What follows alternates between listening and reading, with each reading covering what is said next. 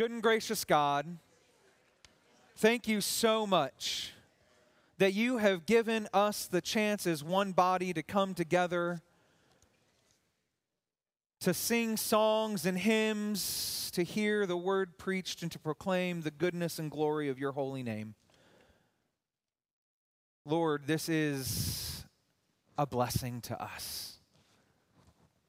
And Lord, as we receive the blessing of gathering together and of celebrating who you are, Lord, we pray that this word would open our eyes and our ears and our hearts to a greater revelation of you. Lord, I do not want to stand up here and be the voice that is heard. I hope that you are heard. And I hope that we are encouraged by your presence this morning. And so, Lord, make very little of myself and make very much of you. And gather us together to hear, O Lord. It's in Christ's name we pray. Amen. Amen. Well, as we prepare to hear the word of God proclaimed, I just got word that it is uh, Evelyn Ingram's birthday. So um, if everyone just wants to turn toward her real quick and just say, Happy birthday! uh, we love celebrating one another in this church. And I think it's important that we remember that as being a part of the body, we do get to celebrate one another. And that is so exciting to me. But as we prepare to open the Word this morning, we're again opening to the book of Revelation. And so if you have your Bible or your Pew Bible or your phone app with you this morning and you want to go ahead and open to Revelation chapter 2, starting in verse 8, that's where we're going to be this morning as we continue our series exploring this book of Revelation. And we've already discussed that it's the one book in the Bible that it is blessed to hear and to read and to keep. And so we want to make sure that as we journey through this series together that we read the entire book as one body.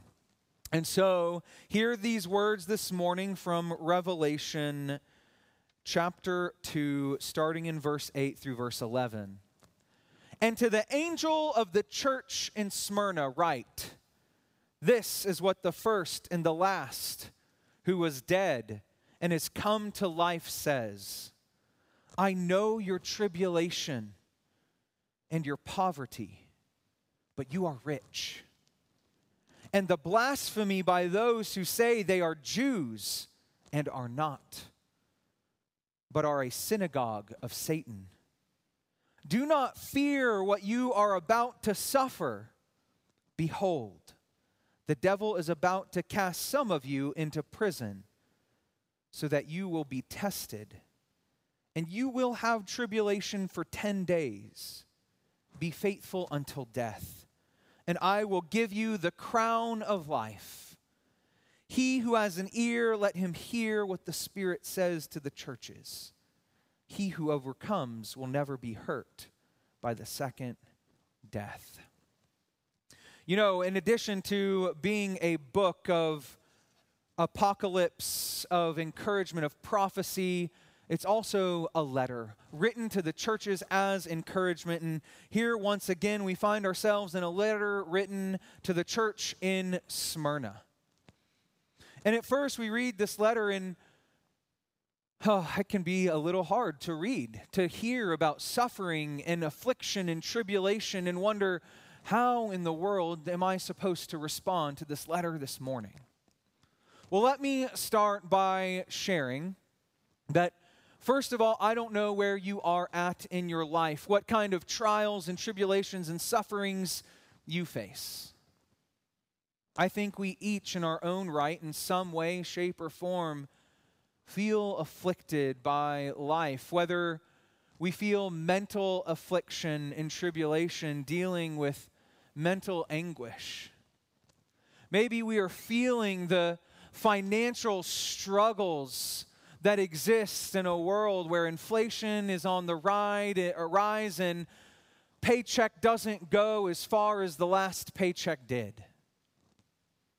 struggling to pay rent and utilities. And even in this letter, we read about the poverty that the church in Smyrna is facing. Or maybe you feel the tribulation and affliction of illness and disease and trying to figure out what it means to cope with it. And as I think about that last one, I think that there are many of you that I could tell a story about, but there's one person in particular that when I think about the journey of dealing with disease and illness and sickness is Mimi Johnson. And I think about all the things that she's had to endure and go through, all the, the treatments, the cancer, the flights, the constant, will this work or will that work? Let's try something else. Let's go to the next thing, the next experimental operation. And as I think about everything that she's been through, all this trial, all this tribulation, all this suffering, there is nobody that I think is a greater testimony to endurance in faith than Mimi. There's nobody that has suffered as well as what, has, what I have seen and witnessed in her life. She's literally a walking testimony of the letter to the church in Smyrna. And so I want us to keep her at the forefront of our mind as we read this encouragement from Jesus about how we should endure all things in the midst of life's trials and circumstances that don't always seem to want to go our way. And so, as we open this letter, we read that it's to the angel to the church in Smyrna, to the messenger to the church in Smyrna, to the one that is proclaiming to the church in Smyrna. This is what the first and the last. So, again, as we read each of these letters, we're going to get an image of who Jesus is to the church. Who is Jesus trying to proclaim himself to be to that church in particular? And here's the thing that I love about the way that Jesus declares himself to a church is it always takes place right within the context of who they might see themselves as or identify themselves as. And in Smyrna, you see Smyrna again, like Ephesus, is a port city. But what's interesting about Smyrna is that it was actually a city completely wiped out and destroyed and then rebuilt. In fact, it was the first city that we have evidence of that was rebuilt according to a certain plan. They had a city planner lay out the entire city. And what's more is that the motto for the, the city of Smyrna was that it was the first city in Asia, the most beautiful and magnificent. That was their motto. They were the first city of Asia, the most beautiful and magnificent. It was a port city with lots of diversity, but it was also a city built that had the greatest amount of emperor worship toward Caesar in Rome. So much so that it was the first city authorized to build a temple to Caesar for worship of him. And so we start putting this together. This was a city that considered itself the first city, the best city, the greatest city in all of Asia, a port city with diversity that worshiped the Roman emperor. And here Jesus steps into the city of Smyrna that called itself first, and he says, No, I am first, and I am last. I was the one who was dead, a city that had been demolished to the ground, but rose again. But no, I am the one who has come to life. You can try to put your faith in the existence of the city in which you are, or you can put your identity in the one who is first and who is last, who was dead and who came to life. I am Jesus. This is what I have to say to you as you recognize me for who I am. Church in Smyrna, I know your tribulation. That word tribulation can also be translated as affliction. And so, as you read through the New Testament and you see the words affliction or tribulation, you're reading the same work and the same word in Greek. And there are so many instances throughout the Gospels where Jesus talks about coming tribulation. I recall many times when Jesus said, They will hate you because they hated me first. But one of the most encouraging places that I think in Scripture when I think about tribulation is I think about Jesus' words in John chapter 16, verse 33. He says this These things I have spoken to you so that in me you may have peace. In the world, you have tribulation, you have affliction. Mind you, let us remember these words of Jesus that just because we accepted Christ does not mean that tribulation and suffering and affliction is no longer a part of what we get to experience. I think there's a lot in the way of a false gospel that can be preached nowadays. It says, if you just trust and believe in Jesus, then you are never going to have to face suffering. You will never have to face, face tribulation. If you just give God what God wants, then He is going to give abundantly more to you, and you will never have to want for anything.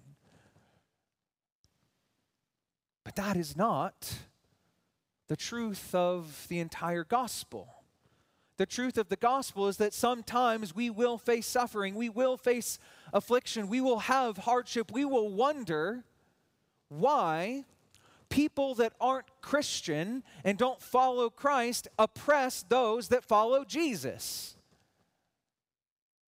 It's not hard to see and look around in a society today that gets more and more secular how the way of following Jesus is becoming less and less normal and normative, but more and but less and less appealing. We can't expect people that are in the world and of the world to live a life that is like Jesus or to treat people that are like Jesus anything less than the way they treated Jesus when he came suffering and hardship is a part of the Christian experience. As hard as that might be for some of us to accept and believe, it is. But just because we experience affliction in our life doesn't mean that we respond in the negative but I didn't finish the rest of 33. Jesus goes on to say, In the world you have tribulation, you have affliction, but take courage. I have overcome the world. I, the first and the last, the one who was dead and who has come to life. I have overcome the world. You may be suffering, you might see affliction, you might understand what I have gone through, you might now be going through, but it's okay. Your hope is not in the way the world treats you, your hope isn't in the way that you experience life. Your hope is in me. Your hope is in Jesus. You can take courage, you can have anti fear, Because of Jesus, because he overcame the world. And how do we experience this kind of overcoming in the world? Well, one way is, I think, through prayer. For sure, as we look at Ephesians chapter 1, verse 17 and 18, I love how Paul writes this to the church in Ephesus. He says that the God of our Lord Jesus Christ, the Father of glory, may give to you the spirit of wisdom and revelation in the full knowledge of Him, so that you, the eyes of your heart having been enlightened, will know what is the hope of His calling, what are the riches of the glory of his inheritance in the saints. You're like, I'm not seeing the connection. I'm not, I don't, I don't see what, what's the connection between prayer and the affliction that I might face. Because in having a spirit of wisdom and revelation in the knowledge of who Christ is, having our eyes enlightened to the glory of God allows us to remember what are the riches of the glory of his inheritance in the saints.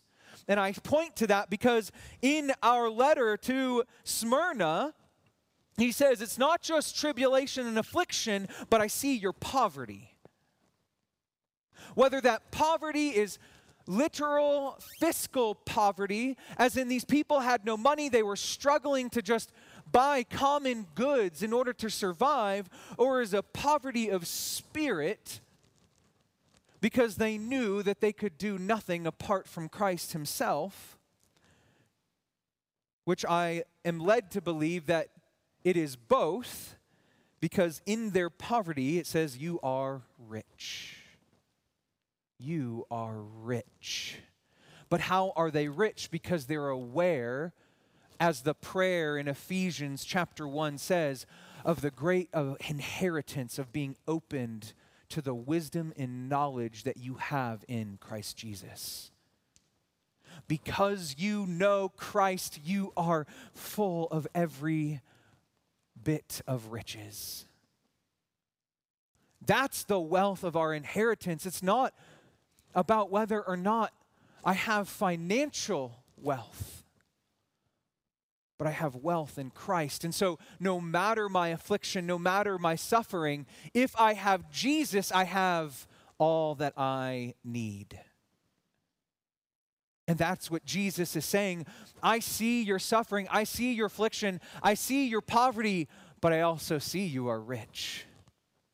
I see that you have clung to me. I see that your eyes have been opened to the knowledge of me. I see that you have not left me nor abandoned me like Ephesus did. I see that you know me. And then he continues and he says, And they blaspheme by those who say they are Jews and they are not, but are a synagogue of Satan. I want us to see that for a second because Jesus used very similar words in the Gospel of John, chapter 8, verses 42 through 44. He was speaking to the Pharisees and the Sadducees and the religious elite, the people that thought they had it all together, the people that thought they were on the right side of God, that thought that their works righteousness was all that they needed to be called good in the kingdom. This is what Jesus says to those kinds of people. He says, Jesus said to them, If God were your father, you would love me. For I proceed forth and have come from God, for I have not even come of myself, but he sent me. Why do you not understand what I am saying? Is it because you cannot hear my word? You are of your father, the devil, and you want to go to the desires of your father. He was a murderer from the beginning and does not stand in the truth because there is no truth in him. Whenever he speaks a lie, he speaks from his own nature, for he is a liar and the father of lies. But because I speak the truth, you do not believe me. here's a really important truth that we have to understand that we could face affliction and suffering in our life, and we could either be one who is in our Father, who is Yahweh God, through Jesus Christ and the Holy Spirit, or we can experience affliction and suffering in our lives and live as one that is a father of the devil. And that might be harsh, but let me explain. If you are experiencing affliction and suffering in your life and you decide that the best way to deal with affliction is suffering is by complaining, and by just saying, Woe is me, woe is me, woe is me, my life is awful, why has God done this to me? Does God get glory for that? Is God exalted in that kind of living? Do people see that and say, I want more of that in my life? I want more pain and suffering so I can p- complain to others about how mean God has been to me. Or does that give more glory to the enemy?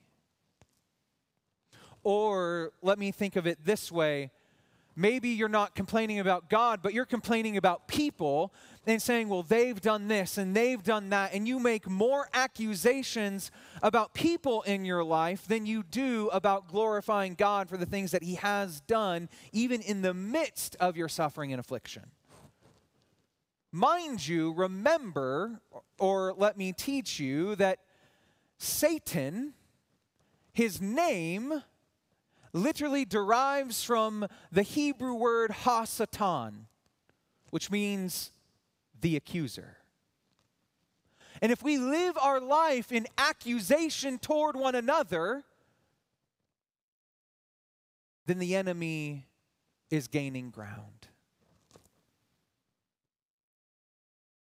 And I only say that to us so that we can all be more cautious of enduring through and I'm not saying there aren't times that you need to go to a brother and sister and just say, This is really hard and it's overwhelming. But then the next words out of our mouths should be, Will you pray with me?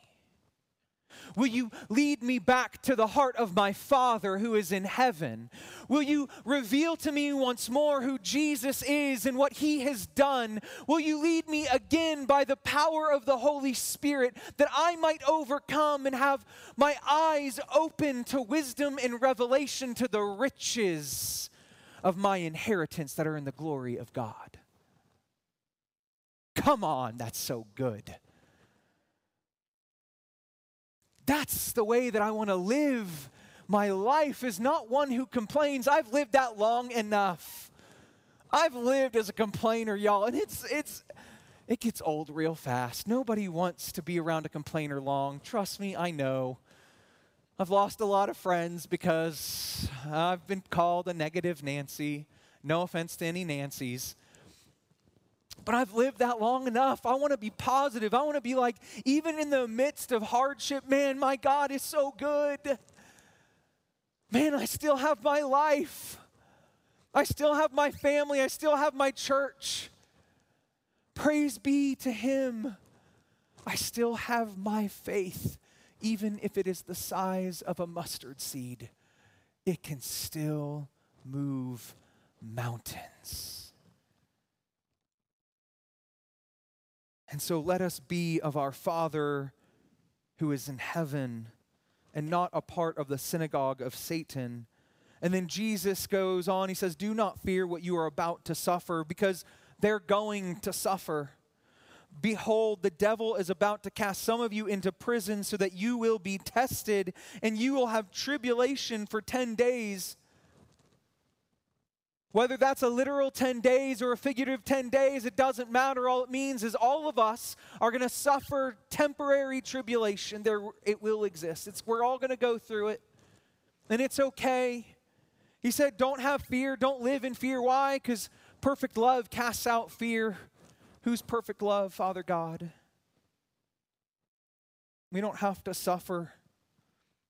And here's the thing when we think about suffering, I think about the words of Peter in 1 Peter chapter 5 6 through 10 he says therefore Humble yourselves under the almighty hand of God, the mighty hand of God, the God who is almighty, who has the hand that is sovereign over all things. It doesn't matter what you're going through. Humble yourselves under that hand of God that He will exalt you at the proper time. You might not feel exalted. You might feel humbled. You might feel low. You might feel insignificant. You might feel like you're going through the valley, but don't worry. He's the mighty hand of God. And if you humble yourself to Him, just wait. He's going to exalt you at the proper time, casting all all your anxiety on him because he cares for you. Be of sober spirit and be watchful because your adversary, the devil, prowls around like a lion seeking someone to devour, but resist him. Firm in the faith, knowing that the same experiences of suffering are being accomplished among your brethren who are in the world. And after you have suffered a little while, the God of all grace, who called you to his eternal glory in Christ, will himself restore, strengthen, confirm, and ground you. Ooh, what a good testimony. Man, are we willing to humble ourselves under the almighty hand of God, recognizing that He can do all things and that there is nothing that is possible for him, nothing that is impossible for him, for all things are possible for God. And if we resist, if we suffer for just a little while, his grace is going to come to us and he will restore, strengthen, confirm, and ground us. Man, I want to be rooted and grounded in God. I want to be rooted and grounded in Jesus. I want Him to be my firm foundation above all else. When I suffer, it's not that my ground is going to experience the shaking of that suffering, but I know that that ground will never give way because Christ is the foundation. He is the cornerstone. I have been grounded in Him. Amen. But how do we know when we've been grounded properly? Well, Matthew, he teaches us the parable of the sower. And he says that the one who is sown among the rocky soil, that when they experience tribulation, that is when they give up because the word of God never took root within them. Oh, would the word of God take root in us? And may it be encouraging to us what that means is, as you hear these words, all these scriptures proclaimed over you this morning, take them to heart. Let them sit in you. Let them take root in you. Let them be your firm foundation that you may know that when suffering comes, I can turn to the promises of Scripture. I don't have to complain. I don't have to suffer unwell. And let me say this when I say suffer unwell, that comes from a friend of mine found out that she had stage four cancer and a group of us were wondering we were asking her what can we pray for you? What can we pray? Because obviously we want to pray hearing we healing we want to pray for a miracle. Oh but there was one prayer she said above all else i have one prayer.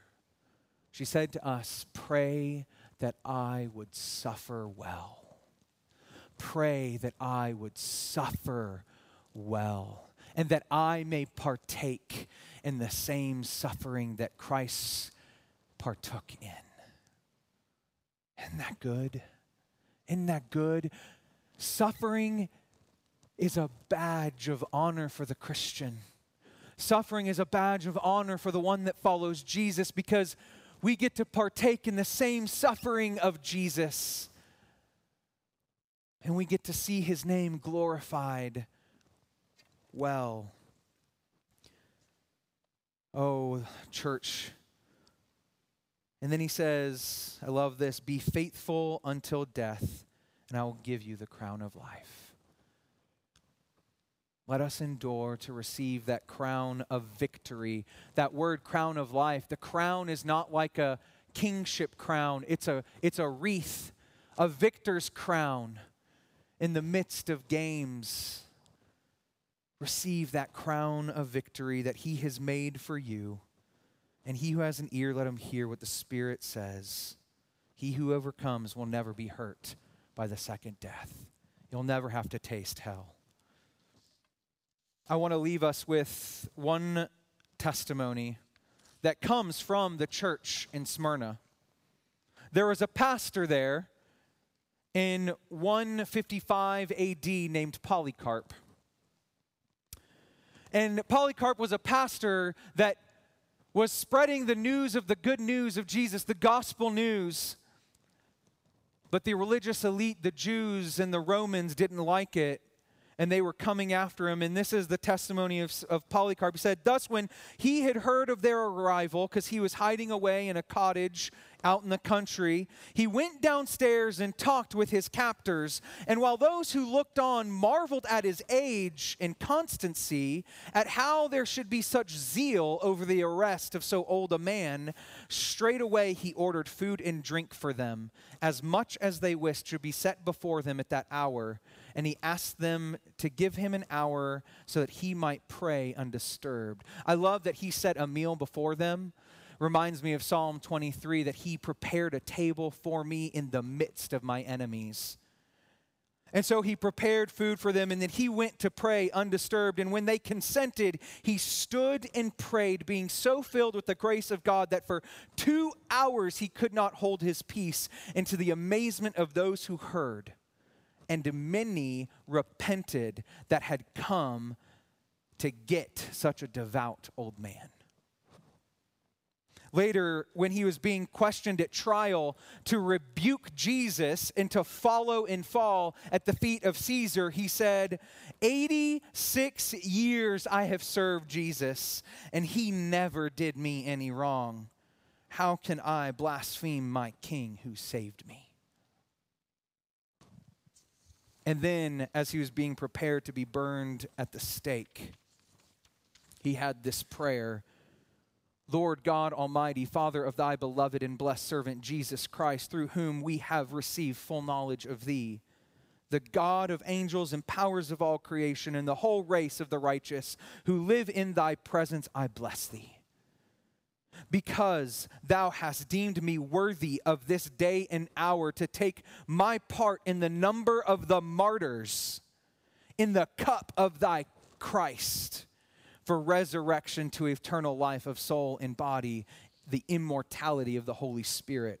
Among whom I may be received in thy presence this day as a rich and acceptable sacrifice, just as thou hast prepared and revealed beforehand and fulfilled Thou that art the true God without any falsehood, for this and for everything I praise thee. I bless thee, I glorify thee. Though the eternal and heavenly priest, Jesus Christ, thy beloved servant, through whom be glory to thee with him and Holy Spirit, both now until the ages to come. Amen. And they set him on fire. And then when all the followers of the church in Smyrna were asked to renounce because of what they had just witnessed and the Jews, the Jewish leaders, being afraid that they would then start worshiping Polycarp, the church responded, Why would we worship a man? We can never forsake Christ who suffered for the salvation of the whole world of those who are saved the faultless for the sinners, nor can we ever worship any other. For we worship this one as Son of God. But we love the martyrs as disciples and imitators of the Lord, deservedly so because of their unsurpassable devotion to their own King and teacher. May it also be our lot to be their companions, that they would suffer and, and that they are our fellow disciples. May we learn to suffer well. And may we follow the example of the church in Smyrna. May we follow the example of our sister, Mimi. Let us pray. Good and gracious God, thank you for this great work that you have done.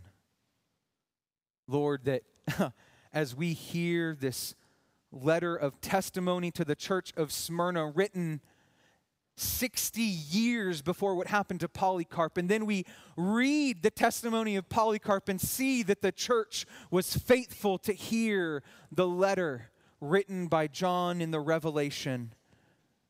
And they were going strong.